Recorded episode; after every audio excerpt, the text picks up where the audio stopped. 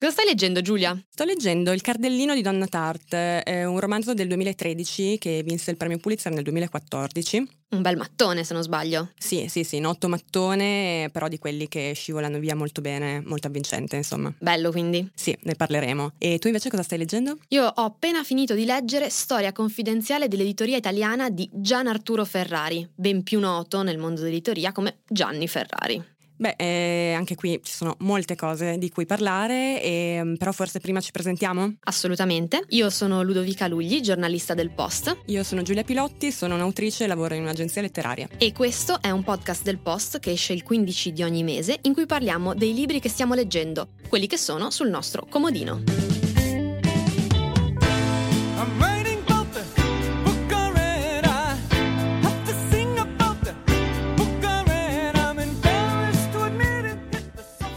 Allora, parliamo un po' di Gianni Ferrari, Gian Arturo. Vuoi raccontarci un po' chi è, cosa ha fatto, perché ha scritto questo libro?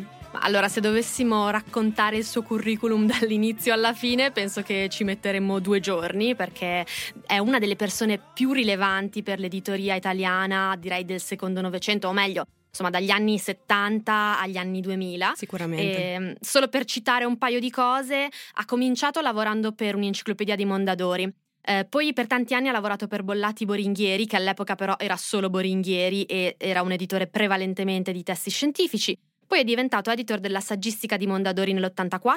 Poi per due anni è passato a Rizzoli, dove era il direttore addirittura di Libri Rizzoli.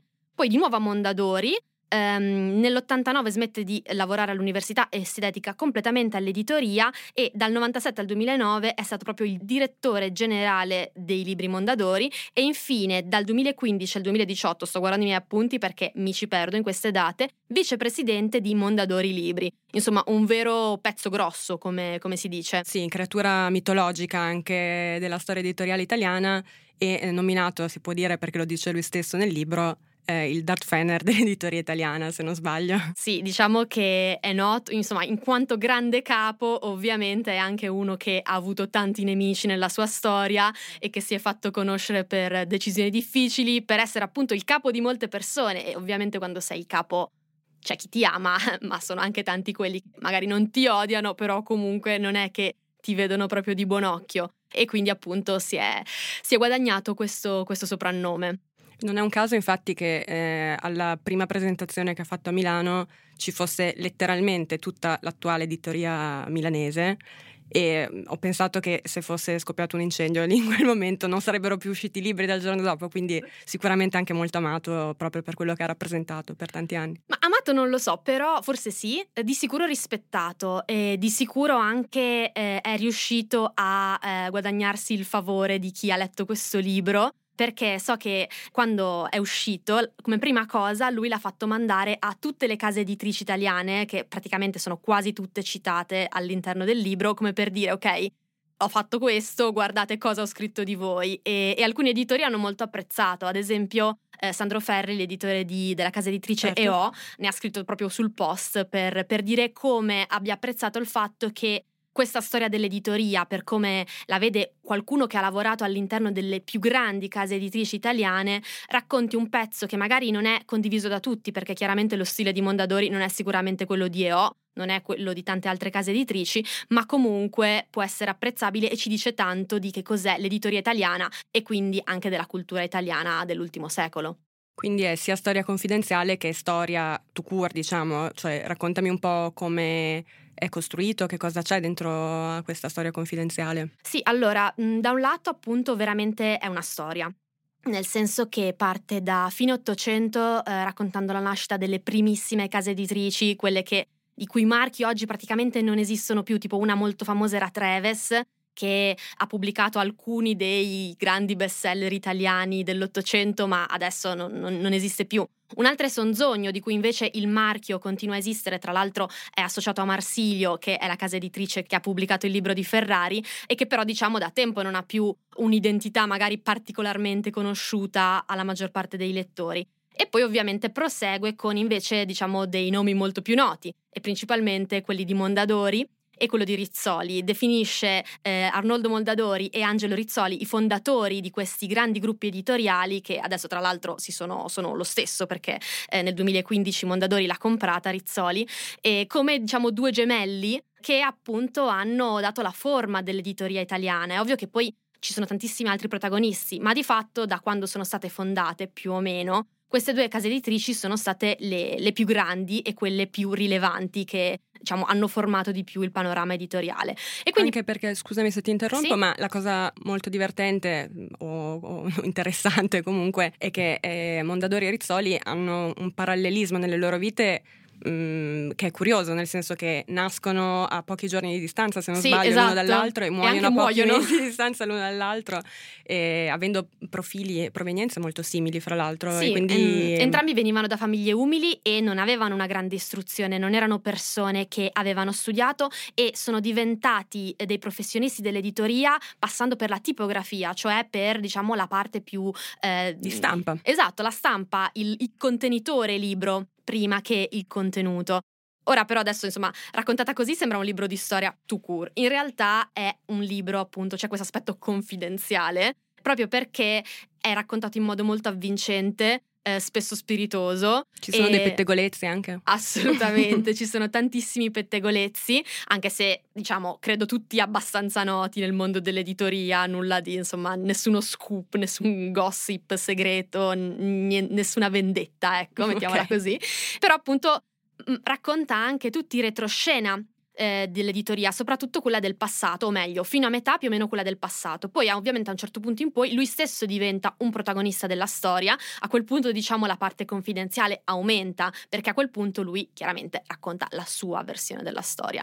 Comunque per farti un esempio, una cosa che secondo me è molto utile di questo libro e che secondo me può interessare anche delle persone che non sono particolarmente appassionate dei meccanismi editoriali, che magari hanno sempre letto i libri appunto per il loro contenuto senza preoccuparsi più di tanto di quali sono le aziende che, che li producono, appunto, se li, se, se li descriviamo come prodotti, è che appunto la storia delle case editrici è anche molto la storia d'Italia. Vabbè, ovviamente tutti sanno che eh, negli anni 90, quando Berlusconi comprò la Mondadori, era il periodo in cui diciamo comprò anche molte altre aziende, costruì il suo impero, che poi dopo insomma finì sotto i riflettori per la sua entrata in politica con non pochi problemi di diciamo, mm, legittimità e conflitto di interessi esatto, e, esatto. nel gestire i media. E quindi diciamo la storia delle proprietà di questi gruppi editoriali, che tra l'altro all'inizio non erano gruppi, poi vennero messi insieme via via nei decenni, dice anche molto della storia d'Italia e delle dinastie anche imprenditoriali che di fatto si sono formate e proseguono nel tempo. Ti faccio soltanto questo esempio.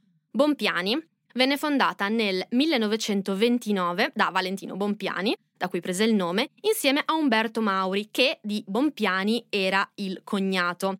Piccola premessa, prima di fondare questa casa editrice, Bompiani era stato il segretario personale di Arnoldo Mondadori, quindi era entrato nell'editoria, insomma, da, da, dalla porta principale, mettiamola così. Umberto Mauri, qualche anno dopo, sarebbe diventato il capo e poi il proprietario di Messaggerie Libri, che a oggi è tuttora il più grande distributore di libri, cioè l'azienda che, eh, più grande in Italia che si occupa di far arrivare i libri dalle case editrici alle librerie. Bene, fin qua ci siamo. Ok. Ok, allora eh, loro fondano insieme questa casa editrice, la portano avanti per anni, soprattutto Valentino Bompiani, ma poi negli anni 70 la vende. A chi la vende? A Carlo Caracciolo, che all'epoca era l'editore dell'Espresso. Non era soltanto quello, però, era anche il cognato, un altro cognato in questa storia, di Gianni Agnelli, perché era il fratello di Marella, sua moglie. E convinse Gianni Agnelli, quindi insomma il capo della Fiat, a investire nell'editoria e insieme fecero una società editoriale che appunto conteneva, tra le altre, anche la casa editrice Bompiani. Caracciolo fu il primo a creare un gruppo editoriale in Italia, cioè ad associare marchi diversi, eh, di case editrici. Poi però, diciamo, il fatto che la Fiat fosse la proprietaria dell'Espresso non andava tanto giù al governo, quindi si dovette fare una mh, divisione della società editoriale che a quel punto aveva sia l'Espresso che altre case editrici, tra cui Bompiani, e quindi Bompiani rimase alla Fiat. Negli anni Ottanta la Fiat si trovò ad acquistare Rizzoli, che era rimasta invischiata in tutto il caso della loggia P2 e che quindi non apparteneva più alla famiglia Rizzoli. Quindi la Fiat compra Rizzoli e di conseguenza possiede sia il gruppo Fabbri, diciamo, in cui si trovava Bompiani e Rizzoli. Negli anni successivi poi fonde tutto in un unico grande gruppo che è il gruppo RCS che, come dicevamo prima, nel 2015 è passato a Mondadori. Però a quel punto entra in gioco l'antitrust perché Mondadori, che già era la principale casa editrice italiana, era diventata ancora più grossa e eh, niente, bisogna che venda almeno una parte di questo grande gruppo RCS Libri. E cosa vende? Vende Bompiani, che viene venduta a, a Giunti, viene venduta tra l'altro anche Marsilio, eh, che è sempre la casa editrice di, di questo libro. E, e, niente, arriviamo ai giorni nostri con Bompiani che appartiene a, a Giunti e eh, ovviamente nel corso della sua storia ha attraversato tantissime proprietà diverse. Se ci si perde è normale, sì. però leggendo il libro, diciamo, invece tutti i tasselli si mettono a posto. Poi devo dire, io l'ho finito da qualche giorno e già soltanto per ricostruire tutta questa parte mi sono dovuta rileggere delle pagine probabilmente fra cinque minuti mi sarò ridimenticata la storia. Però è Vabbè, stato bello c'è abbastanza materiale per un, due o tre stagioni di Netflix dirette da Shonda Rhimes, probabilmente. Quindi... In effetti sì, in effetti questo libro potrebbe diventare una Noi grande facciamo il serie. Pitch. Eccolo qui il esatto. Ma e quindi insomma ehm, sembra detta così, magari all'inizio potrebbe sembrare un libro per addetti ai lavori, ma da come lo stai raccontando mi sembra evidente che ci sono tanti elementi eh, invece di interesse che potrebbero essere di interesse per mh, mm, molte persone che magari non conoscono il lavoro editoriale, non conoscono cosa c'è dietro i libri che leggono e mm, che qui invece vengono mm, molto sviscerate ed spiegate nel dettaglio. Ma sì, infatti cioè, lui stesso lo dice nelle prime pagine che la maggior parte delle persone quando legge un libro non è che va a vedere che marchio c'è in fondo tendenzialmente, certo. salvo magari rari casi di feticismo per certe case editrici, ad esempio Adelphi, che magari uno gli piace avere tutta insomma le copertine colorate esatto pastello. i colori pastello così nella sua libreria come biasimarlo d'altronde. Certo. Però questa è anche una minoranza di lettori. La maggior parte dei lettori magari eh, viene convinto dal titolo oppure dall'autore che già conosce e, e, fa poco caso a chi è l'editore. Bisogna diventare un po' diciamo dei nerd dei libri per fare a caso a queste cose. E però è interessante anche da un punto di vista diciamo antropologico, culturale, studiare anche la storia dell'editoria, perché poi in realtà l'editoria ha una eh, fortissima influenza su come i libri vengono fatti, su come i libri eh, si diffondono, perché chiaramente una copertina, diciamo adesso sto semplificando perché non è soltanto la copertina, però può avere un impatto su quanto un libro effettivamente riesce a essere letto e quindi poi a influenzare altri libri, avere successo e via dicendo. E quindi tutte le storie che ci sono dietro, diciamo, non, non, non ci parlano soltanto dei libri, ma anche di, di, tante altre cose. Beh, penso ad esempio a uno dei casi editoriali di cui mh, mm, Ferrari è stato responsabile, ad esempio è, è Gomorra di Saviano, mm-hmm. che eh, ha una copertina che negli anni è stata molto citata come caso di copertina d'impatto. Sì. Chissà quanto lavoro c'è stato dietro a quella copertina che a noi sembra mm, così iconica, ce la ricordiamo tutti, la, probabilmente quella copertina con i coltelli, quei colori forti che uno non riesce a dimenticarsi, ma Mm, non è stata sicuramente una prima scelta, chissà quante cose ci sono state dietro a, no, a quell'idea. È stato un lavoro di gruppo, lui la, lo racconta anche, Infatti. però racconta anche che a lui quella copertina all'inizio non piaceva, Bene. perché vabbè, è interessante che comunque cita anche quelli che lui considera i suoi errori di valutazione, libri che si è lasciato sfuggire oppure libri in cui ha creduto molto che poi dopo non hanno avuto successo. Devo dire che di tutte le storie di case editoriali che racconta, quella che mi è piaciuta di più, devo dire, mi ha appassionata di più, è quella che mette insieme due autori, le storie editoriali di due autori che apparentemente non c'entrano niente l'uno con l'altro, eh, e che sono Salman Rushdie, lo scrittore indiano poi naturalizzato britannico che eh, suo malgrado è noto, oltre che per i suoi romanzi, per essere stato l'oggetto della fatua dell'Ayatollah Khomeini, eh, che l'ha portato l'anno scorso, dopo tantissimi anni, a subire una gravissima aggressione. E dall'altra invece Italo Calvino, che non ha bisogno di grandi presentazioni chiaramente, e la storia di come, insomma, eh, questi due autori sono associati per quanto riguarda la loro storia editoriale in Italia passa per un grande personaggio eh, di cui vorrei chiederti di parlare, adesso si capirà perché, eh, che è Andrew Wiley, ovvero diciamo il probabilmente il più grande, il più famoso, eh, quello insomma, anzi il più famigerato quasi, agente letterario eh, internazionale. E vorrei chiederti di parlarne, visto che tu lavori in un'agenzia letteraria e magari eh, la figura dell'agente e il lavoro dell'agenzia non è noto proprio a tutte le persone. No, certo. E allora, intanto diciamo che se Ferrari è il Darth Fener dell'editoria italiana, Wiley probabilmente è il Darth Fener degli agenti letterari. Giusto. Perché ha, da sempre ha rappresentato uh, alcuni dei più grandi, molti e grandi scrittori internazionali. E il lavoro dell'agente qual è? Eh, io di solito ai maschi eterosessuali lo spiego dicendo che è come il lavoro del procuratore dei calciatori, ma per gli scrittori, nel senso che noi facciamo da tramite tra lo scrittore, per l'appunto, e eh, l'editore, la casa di produzione cinematografica, l'editore straniero, nel senso che noi dello scrittore gestiamo i diritti, perché ovviamente nel momento in cui uno scrittore eh, scrive qualcosa, eh, non va diretto col suo manoscritto in una casa editrice dicendo tieni, pubblic- pubblicatemi questa cosa. Mm-hmm. C'è di mezzo un contratto editoriale.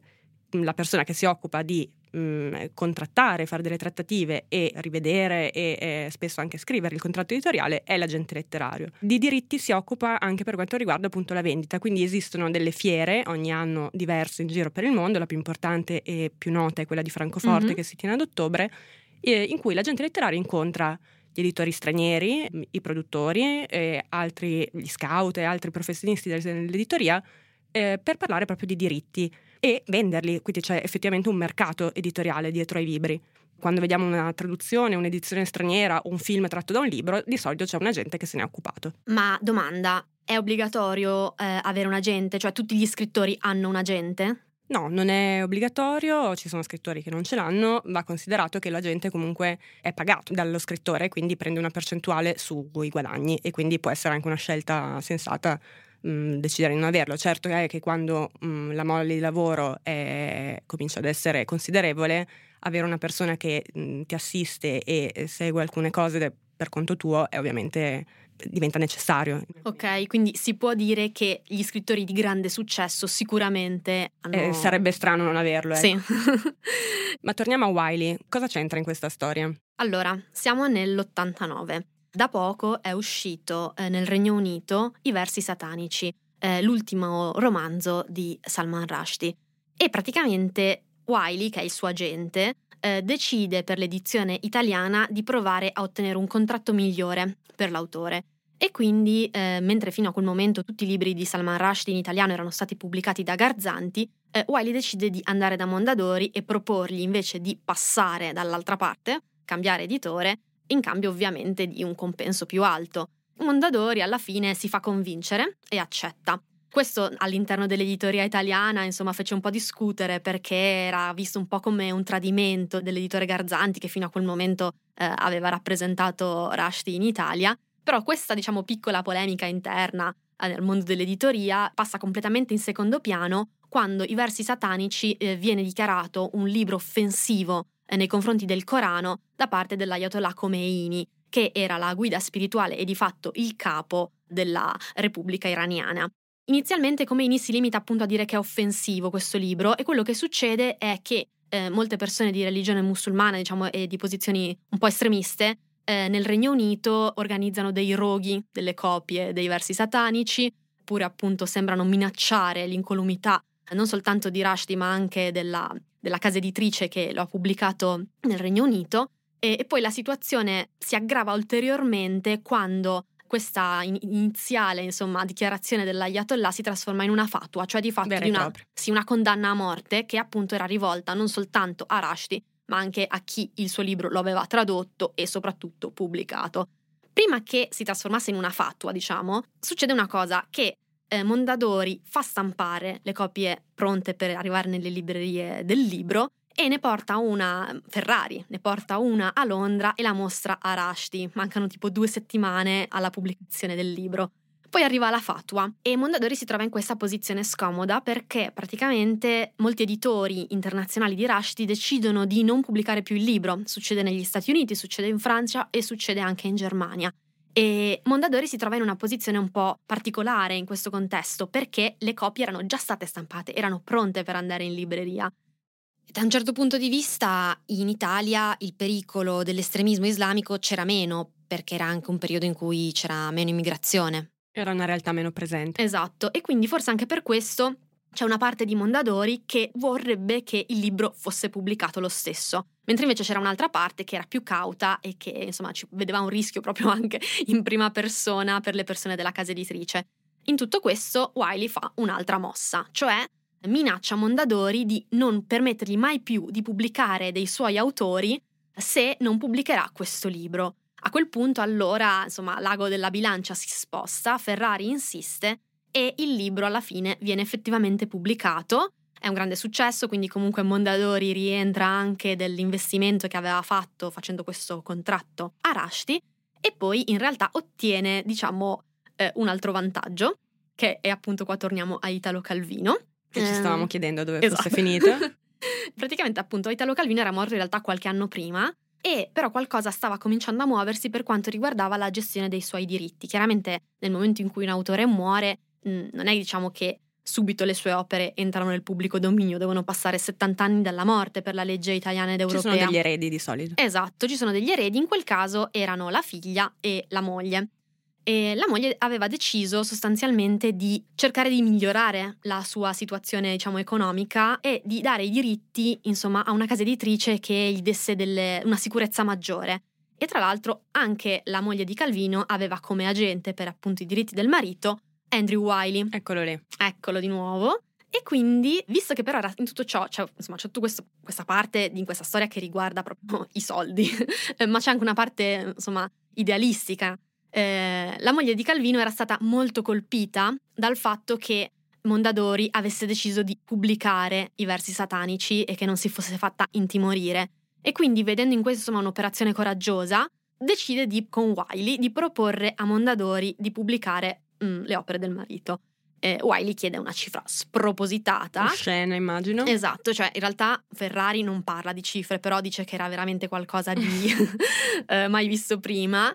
Quindi ne, ne, parlano e alla fine Mondadori accetta. Anche in questo caso di fatto era la mossa giusta perché lo sappiamo, perché l'abbiamo letto a scuola, Calvino è uno degli autori che vengono più letti appunto dagli studenti e che, che ovviamente sono un settore eh, importantissimo per l'editoria perché ogni anno ci sono nuove classi che comprano sempre gli stessi libri e quindi diciamo l'investimento poi è, è stato ripagato e tuttora i libri di Italo Calvino vengono pubblicati da Mondadori quest'anno che ricorre il centenario eh, della nascita, hanno anche una nuova veste grafica, delle nuove copertine. Probabilmente ne sentiremo molto parlare sia sui giornali che Penso in radio sì. e li vedremo tanto nelle librerie. Penso siano belli, fra l'altro, devo dire. Sì, non male. Cioè, ne ho visti alcuni. Sì, molto colorati. Molto colorati. Mm, dunque, mi hai raccontato questa storia che è sicuramente mm, molto avvincente, quasi romanzesca, e quindi mi stavo chiedendo se ci vuoi dire come hai scritto questo libro, magari leggerci un pezzo. Allora, sì. Allora, nella scrittura entra molto l'aspetto confidenziale, insomma, del, del titolo di, di, questo libro, eh, nel senso che Ferrari te la racconta questa storia proprio come se ti stesse raccontando un'avventura eh, e quindi anche in modo molto informale e spesso facendo delle battute. Devo dire, a volte sono un po' non proprio il mio genere, va verso la freddura e non È un sempre, signore comunque. Sì, non sempre gli viene un signore di una certa età, non sempre gli vengono benissimo per mio gusto personale, però comunque risulta sem- sempre simpatico e questa diciamo è una cifra importante di, di, que- di come è scritto questo libro. L'altra è che ogni tanto ci sono dei pezzi in cui poi lui diciamo mh, cerca di dare anche un po' di teoria su che cos'è secondo lui il lavoro dell'editoriale, cioè della persona che lavora nella casa editrice ma non è l'editore, cioè non è il capo. E volevo leggerti appunto una parte in cui parla di questo e che, vabbè, è anche un po' romantica forse sul lavoro dell'editoriale e secondo me è anche emblematica eh, di, del senso di questo libro. Vai. Esiste una vocazione editoriale? C'è davvero? Nel senso letterale di una voce che chiama, dall'alto si presume, che invita, che esorta? A cosa? A pubblicare, così genericamente, senza nessuna precisazione, delimitazione, oggetto? Quel che piace, quel che si vuole, o viceversa, quei determinati libri che inspiegabilmente non ci sono, che mancano? Per carità, può darsi, può essere. E con ogni probabilità deve essere, meglio deve essere stato, così per le figure magne, per gli Arnoldo Mondadori, gli Angelo Rizzoli, Valentino Bompiani, i Giulio Inaudi e via dicendo. Come pure per le figure forse meno magne, ma numerosissime, che per le sdrucciolevoli strade dell'editoria libraria si sono incamminate. Per tutti costoro, però, Oltre all'elemento, chiamiamolo spirituale, della vocazione, c'è quello materiale, niente affatto secondario, della disponibilità economica, l'avere o il sapersi procurare i capitali necessari ad avviare e condurre un'impresa editoriale. Nella duplicità strutturale dell'editoria, i vocati devono anche essere abbienti. E tutti gli altri? Vale a dire tutti coloro che a vario titolo e con varie mansioni nell'editoria si sono gettati, la praticano come professione, l'hanno scelta come forma di vita? In sostanza, gli editoriali, coloro che nelle case editrici lavorano e, mentre le figure propriamente imprenditive sfumano in altitudini indefinite, le case editrici in concreto le fanno. Esiste una vocazione anche per loro? Certo minore, da editoriali, non da editori, ma vocazione? Non è detto che ci sia, ma se mai ci fosse, il primo indizio sarebbe una passione matta e disperatissima per la lettura, per la lettura di libri, nello specifico. Non che coloro che ne soffrono siano insensibili ai molti aspetti piacevoli della vita, ma di sicuro nella loro giornata, appena hanno un momento di requie, finiscono per rifluire sui libri. Se ne lamentano fidanzati e fidanzate, mogli e mariti. Non fai altro che leggere, basta con questi libri, si potrebbe anche parlare. Non un non piacevole sottinteso deprecativo di un'attitudine inetta, non fattiva, di propensione all'ozium anziché al negozium. E uno dei sotterranei motivi per sposare la vocazione minore sarà poi anche quello di far vedere che proprio quell'ozium si può capovolgere in un negozium. Ma il precipitarsi nella lettura non basta. Lo fanno in relativamente molti, ma pochi sono quelli che varcano la soglia, entrano nel monastero e prendono i voti editoriali. I principali sintomi di una vocazione conclamata sono da una parte una sconsiderata bulimia, una sorta di febbre libraria, un misterioso impulso ad accumulare libri anche senza leggerli, ma soprattutto una torsione dello sguardo, una sorta di strabismo che porta certo a guardare al contenuto, ma nello stesso tempo chiedersi perché abbia preso quella forma perché quel libro sia fatto così, perché sia stato pubblicato proprio in quel momento. Chiedersi se molte cose che sembrano ovvie e naturali, quel titolo, quella copertina, quel formato, quel prezzo, non siano state invece calcolate, messe giù come una trappola, nella quale alla fine sono caduto anch'io.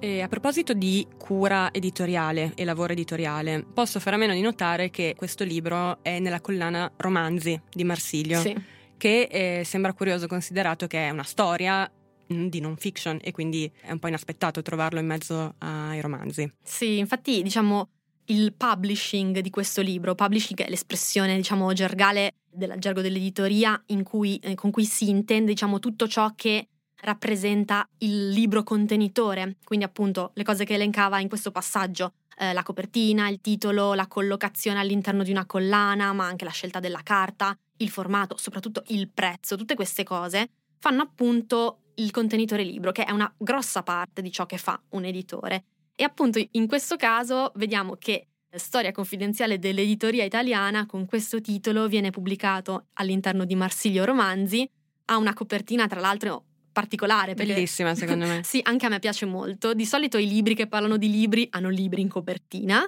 Invece in questo caso c'è un quadro di un artista inglese di fine Ottocento in cui si vedono dei pappagalli che sembrano discutere tra loro. Eh, io la trovo un'ottima metafora di quello che lui ha voluto raccontare nel libro perché appunto racconta in modo affettuoso eh, spesso un po' prendendoli in giro le persone che lavorano nell'editoria, che io penso appunto siano rappresentate da questi pappagalli. E, però venendo alla tua domanda, cioè sul perché è in una collana di romanzi, eh, mi sono data due spiegazioni. La prima è appunto che, come dicevamo, è, è un libro molto narrativo, appunto, non è scritto come un saggio rigoroso, eh, ma come una storia che lui ti racconta. E quindi proprio per questo diciamo, prende come un romanzo, ovviamente ti deve interessare l'argomento, però secondo me è abbastanza efficace nel farlo. L'altra ragione, secondo me, è spiegata nell'epilogo, concedimi questo, diciamo, spoiler. Eh, l'epilogo è una frase molto breve che è le cose scritte in questo libro sono quasi tutte vere, me compreso.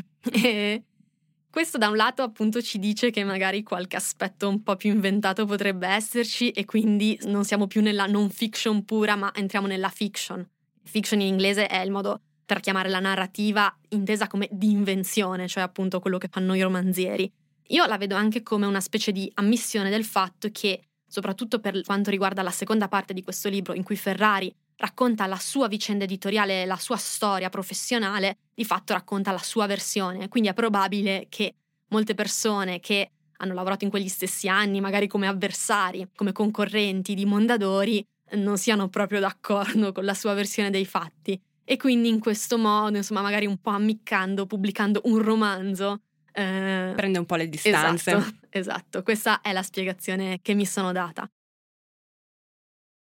Però invece parliamo di un romanzo vero e proprio, perché vorrei, insomma, abbiamo parlato fin troppo forse di, di, questo libro, interessantissimo, però... E se ne sarebbe probabilmente potuto parlare ancora molto, considerato quante storie ci sono dentro. Sì, è vero, però non bisogna neanche rovinare la lettura a chi non l'ha ancora letto e vorrebbe leggerlo. Quindi direi parliamo di Donna Tart e del Cardellino. Cardellino, eh, anche qui eviterò gli spoiler, quindi farò una sinossi abbastanza okay. breve, un pitch direi. Eh, il Cardellino è la storia di Tio Decker, un ragazzino di 13 anni e narratore di questa storia da un punto di vista che in realtà è oltre la sua adolescenza. Sappiamo che nel momento in cui inizia sono passati 14 anni dalla vicenda che lui poi eh, tornerà indietro a raccontare, mm-hmm. ma l'inizio del romanzo, oltre il prologo che appunto è nel futuro, diciamo, inizia con eh, ehm, un evento traumatico per Tio Decker che tredicenne appunto si trova con la madre al Metropolitan Museum di New York, mm-hmm. dove vive, e al museo viene, hanno esperienza di un attentato terroristico in cui la madre di Tio muore.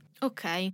Lui da questo attentato, rimanendo semi-orfano perché ha, il padre c'è ma non c'è mm-hmm. da un po' di anni, si ritrova a portare con sé, si attacca diciamo, a un oggetto che la madre amava molto e che stava, gli stava mostrando dentro il museo mm-hmm. mentre erano lì, che è appunto il quadro Il Cardellino, che è un quadro del 1654, mm-hmm. almeno così questa dovrebbe essere la data, ehm, dell'artista olandese Karel Fabricius, non so se è la pronuncia corretta, ma eh, non parlo l'olandese.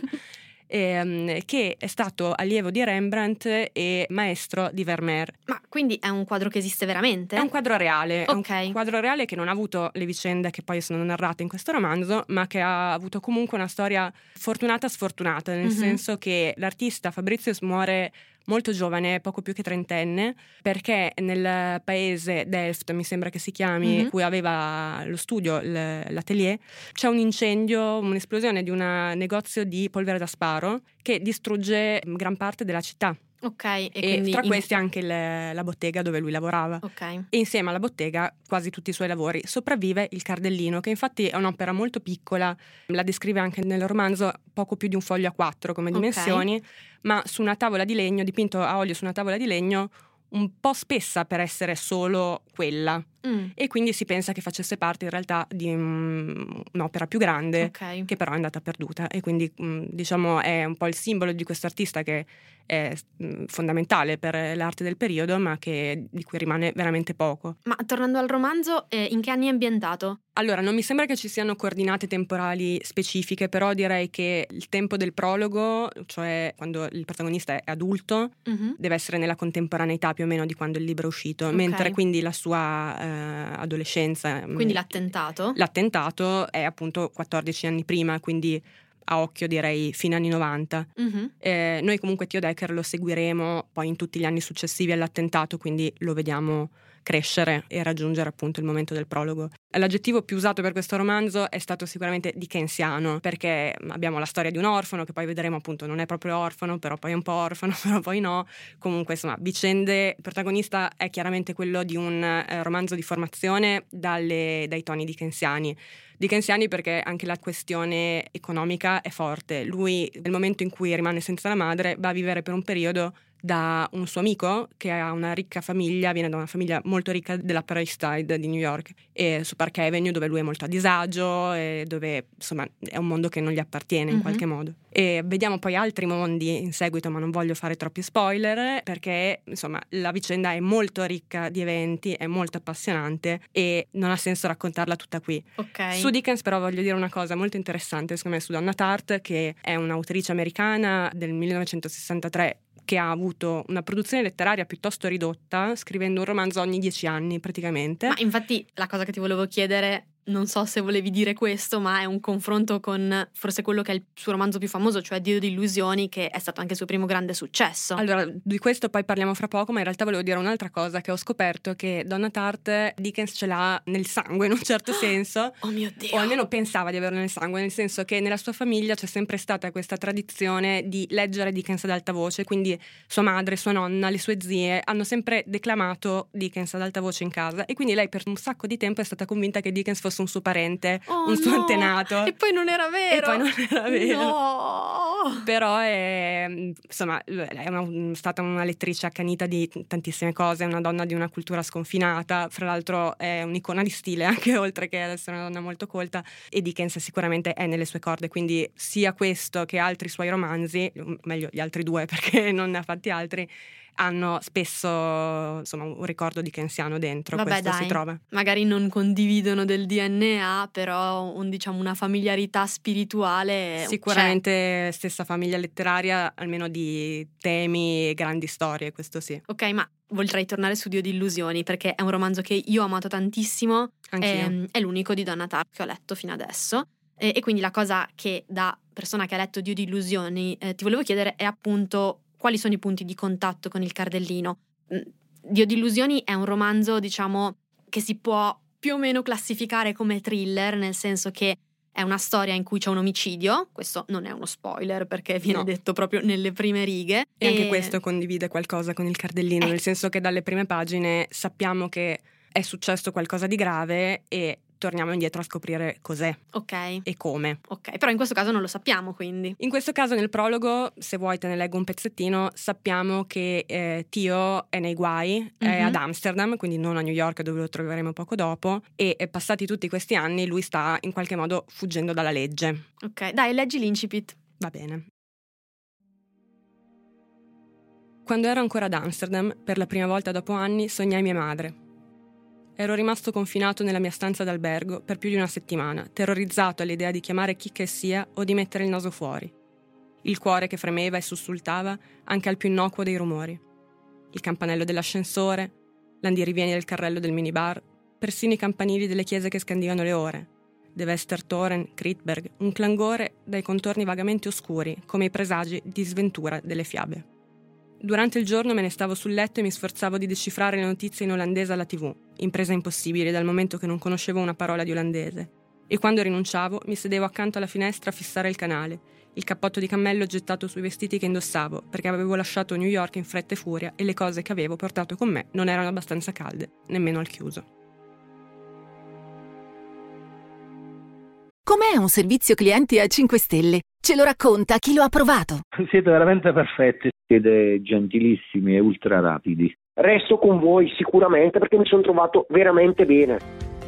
Octopus Energy, energia rinnovabile a prezzi accessibili e un servizio clienti davvero superlativo. Quindi, come ti anticipavo, c'è qualcosa che è successo, qui non sappiamo cos'è, mentre in Dio di illusioni sì, ma anche qua presto i toni del thriller, diciamo, si fanno sentire. Ok. Quello che è interessante secondo me è che è una cosa che viene spesso rinfacciata a Donna Tart come autrice, o meglio rinfacciata, le è stato sollevato diciamo da chi ha un'opinione più critica nei suoi confronti, non la usanna come invece succede molto spesso, è che lei vende troppo per essere un'autrice letteraria e forse perché in questi romanzi, che secondo me sono indiscutibilmente letterari, troviamo effettivamente il passo e la capacità di agganciare il lettore che troviamo nei libri di genere, che sono considerati più commerciali, magari. Sì, diciamo, forse qua dobbiamo un attimo anche, diciamo, per darci una linea editoriale a, a questo podcast, dire cosa intendiamo quando parliamo di libri letterari, perché c'è un po' il rischio, secondo me, lo dico anche basandomi su tante conversazioni online che ci sono quando si parla di libri,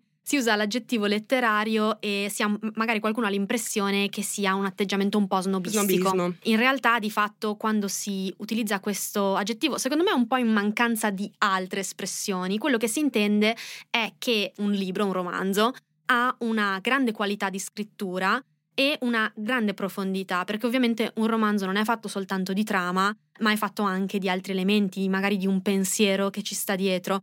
E ci sono tantissimi libri che sono di genere, cioè quindi che sono magari gialli oppure libri di fantascienza, eventualmente anche romanzi sentimentali, rosa come vengono spesso chiamati, che però hanno anche questa caratteristica. Però ce ne sono anche tanti altri che invece non ce l'hanno. Direi che Donna Tart è una di quelle che ce l'ha. Donna Tart sicuramente è in questa categoria perché ha scritto romanzi che sono estremamente trasversali, hanno una facilità di lettura appunto non va confusa necessariamente con eh, l'essere bassi o banali. o banali. In questo senso appunto era una cosa che avevamo già trovato con eh, Dio di illusioni che come dici tu è un romanzo bellissimo ed è il suo romanzo d'esordio che ha una storia editoriale interessante perché Dio di illusioni è ambientato in un college alla fine degli anni Ottanta ed è molto simile questo college al college che Donna Tart ha frequentato in Vermont negli Stati Uniti, quindi nel New England.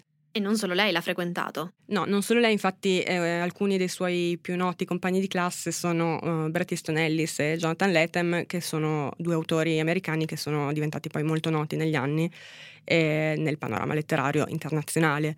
E nel caso di Ellis, fra l'altro, fu anche il suo primo sostenitore perché mentre lei eh, scriveva e aveva pronto già eh, Dio di illusioni, è lui ad accompagnarlo dal suo primo editore americano e sostenerlo appunto nella sua prima pubblicazione. Lei ha solo 29 anni in quel momento, il libro esce poi nel 92 mm-hmm. e si dice che abbia avuto, mm, insomma, che sia interessante anche quello che ha anticipato la pubblicazione, che è un grandissimo anticipo che per un esordiente è sempre una cosa mh, mm, insomma mh, mm, degna di nota perché si parla di 450 mila dollari di anticipo per eh, la sua prima edizione. Ed è il suo libro d'esordio che insomma è qualcosa di raro che non succede spesso. Forse nel mercato americano succede più spesso mm-hmm. perché è un mercato più grande è qualcosa che insomma abbiamo visto capitare. Nel suo caso sicuramente eh, insomma notevole. notevole. Ma infatti anche in Italia se ne scrisse per chi non sa cos'è un anticipo, sostanzialmente sono i soldi che un, libro, che un libro viene pagato al suo autore quando appunto viene firmato il contratto per pubblicarlo. Si chiama anticipo perché in realtà è previsto che... È un anticipo ehm, sulle royalties per esatto. l'esattezza, cioè se poi un autore con le vendite delle copie, una volta pubblicato il libro, supera la somma pagata di anticipo, da quel momento in poi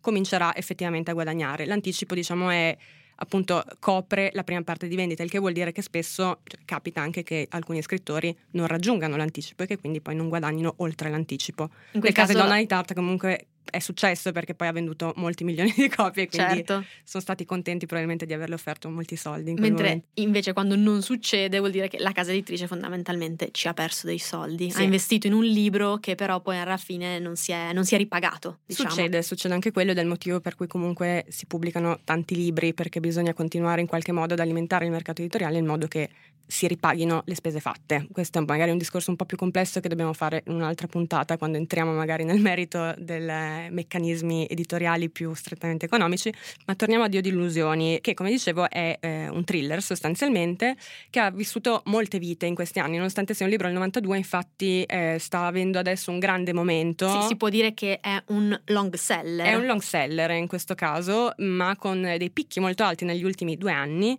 perché è un libro che è diventato famoso su TikTok. L'hashtag The Secret History, che è il titolo originale americano, Mhm. ha avuto penso 160 milioni di visualizzazioni su TikTok, o siamo all'intorno comunque, che insomma per un libro che è stato pubblicato 30 anni fa è molto interessante. Ed è interessante perché si colloca in un immaginario che va molto adesso eh, nelle generazioni più giovani e questo immaginario si chiama Dark Academia. Ehm, Si può dire che sia, diciamo, il libro fondamentale della Dark Academia. Adesso sicuramente sì, poi forse ne troviamo anche molti altri, anche perché forse non è neanche il più corretto, nel senso che Dark Academia è un immaginario estetico legato a magari fine 800 e primi 900 di biblioteche di legno polverose, edere rampicanti sui palazzi di mattoni, Giacche di tweed. giacche di tweed. Inchiostro e calamaio. Esatto, insomma un'estetica che in realtà non è proprio precisamente quella di Secret History, essendo Secret History ambientata appunto uh, alla fine degli anni 80 e primi anni 90,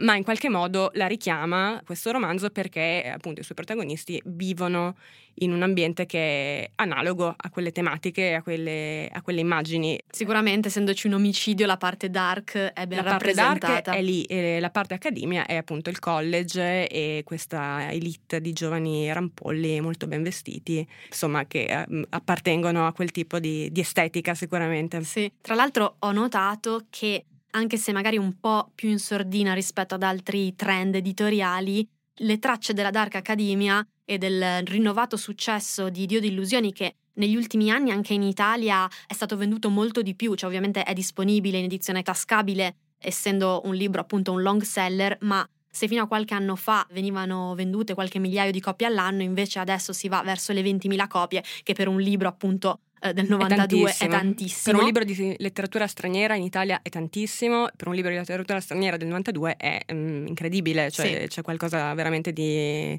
di strano in questo processo, però ben venga insomma. No, infatti, e altri editori diciamo stanno cercando un po' di cavalcare questa moda perché è sempre così, quando c'è un libro che ha successo nell'editoria, ma non soltanto in Italia, si cerca di proporre libri simili che quindi possano piacere allo stesso pubblico. E ho notato che è stato da poco ripubblicato un libro che era uscito nel 2018 con il titolo Non è colpa della luna, non so se all'epoca avesse avuto particolare successo, io non l'avevo mai sentito Neanche nominare, io, devo dire. quindi presumo non particolare. È stato ripubblicato con il titolo in inglese If We Were Villains, che significa se siamo i cattivi, sostanzialmente i cattivi della storia, e racconta della storia di un personaggio che esce dal carcere dopo aver scontato una pena per un omicidio che non ha commesso, così si dice, l'omicidio di un suo compagno di college. e tra l'altro tale, questo compagno si chiama Richard, che ha lo stesso nome del protagonista di Io di Illusioni, quindi chiaramente l'accostamento con il romanzo di Tart. Sì, poi non immediato. abbiamo raccontato nei dettagli la trama, ma in questa trama ci sono molti punti in comune con quelli di Io di Illusioni, sì. a, a, prescindere anche dal nome del protagonista, ma è una cosa che si fa comunque, quella sì. di accostare casi editoriali ad altri tentativi di casi editoriali, quindi Vedremo se ci riusciranno. Esatto.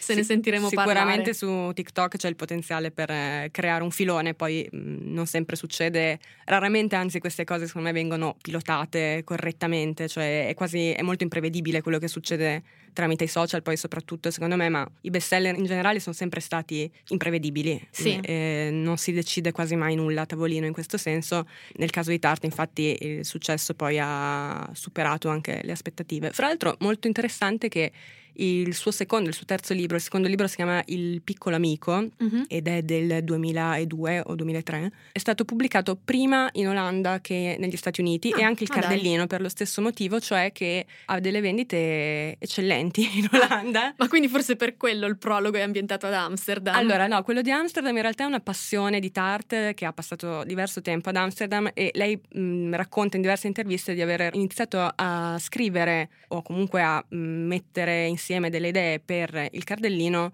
vent'anni prima che questo uscisse, quindi ai tempi in realtà di Dio di Illusioni c'erano già degli appunti, c'erano già dei block notice ah, di storie legate al cardellino. Questo mi spiega anche una cosa che avevo notato qualche tempo fa, andando a rileggere un'intervista che Tart aveva rilasciato a Vanity Fair proprio per l'uscita di Dio di Illusioni, quando ancora nessuno la conosceva.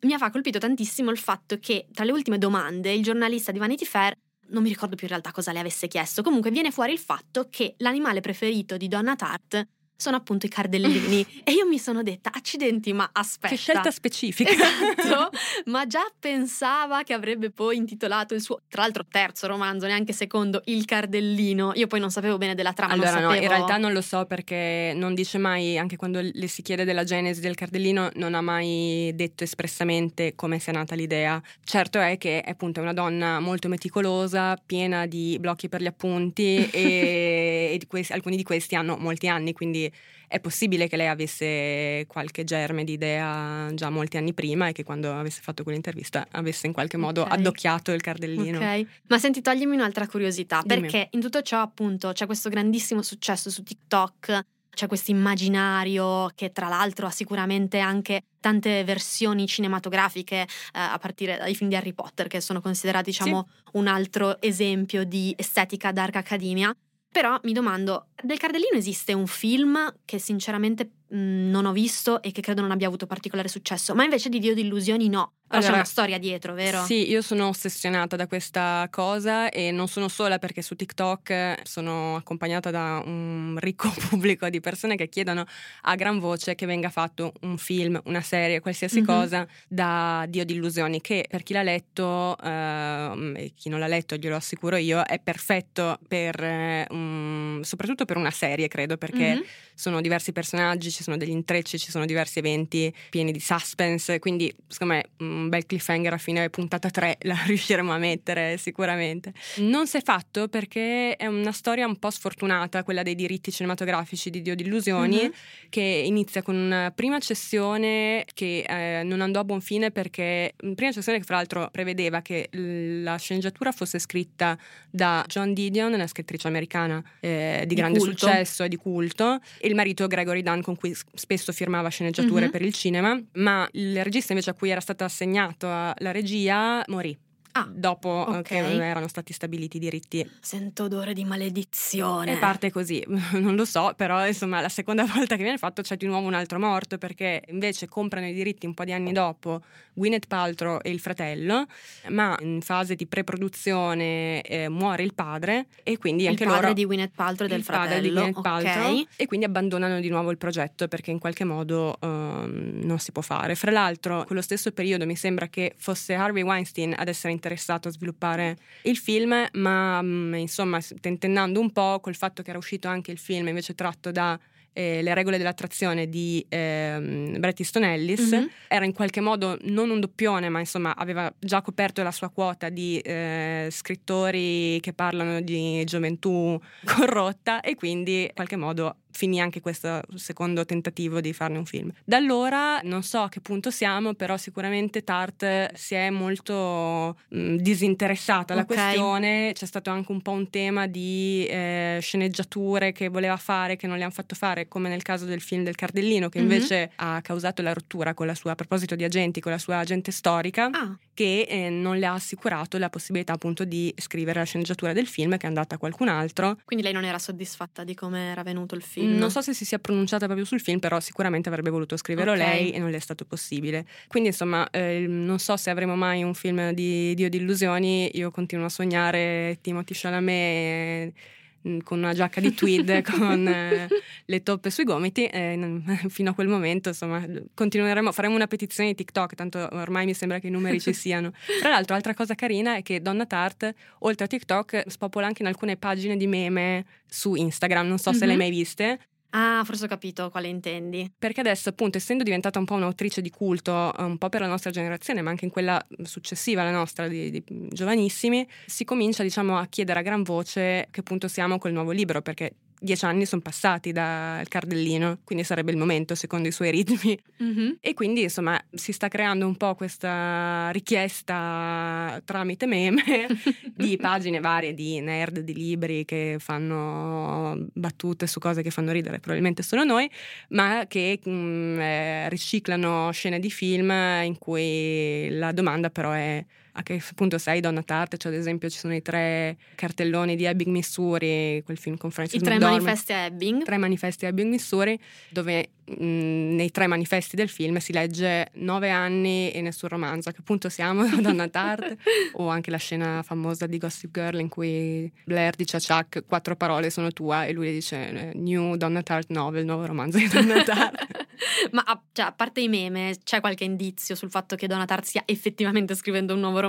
Allora, lei non parla quasi mai con la stampa al di fuori della promozione dei suoi libri, è molto riservata, si fa molti fatti suoi. Ma ho letto un'intervista di non molto tempo fa, che eccezionalmente ha deciso di, di rilasciare, in cui qualcuno le chiedeva a che punto sei, Donna mm-hmm. Tart, come va col nuovo libro. E lei ha risposto qualcosa tipo: Se te lo dicessi dovrei ucciderti, non proprio così, ma su questi termini, cioè No, anzi, rispondeva che se gliel'avesse detto eh, non ci sarebbe stato più motivo di finire quello che stava scrivendo.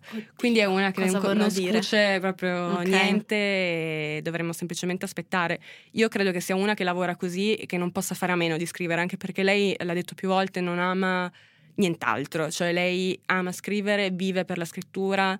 Eh, non ha i social, eh, a malapena consulta internet. Un po' di anni fa diceva che usava solo per guardare gli indirizzi dei ristoranti eh, scrive molto a mano. Mm-hmm. Eh, ho letto che il cardellino è stato scritto, che, fra l'altro, mh, mm, se ci penso. Che male, al esatto. polso.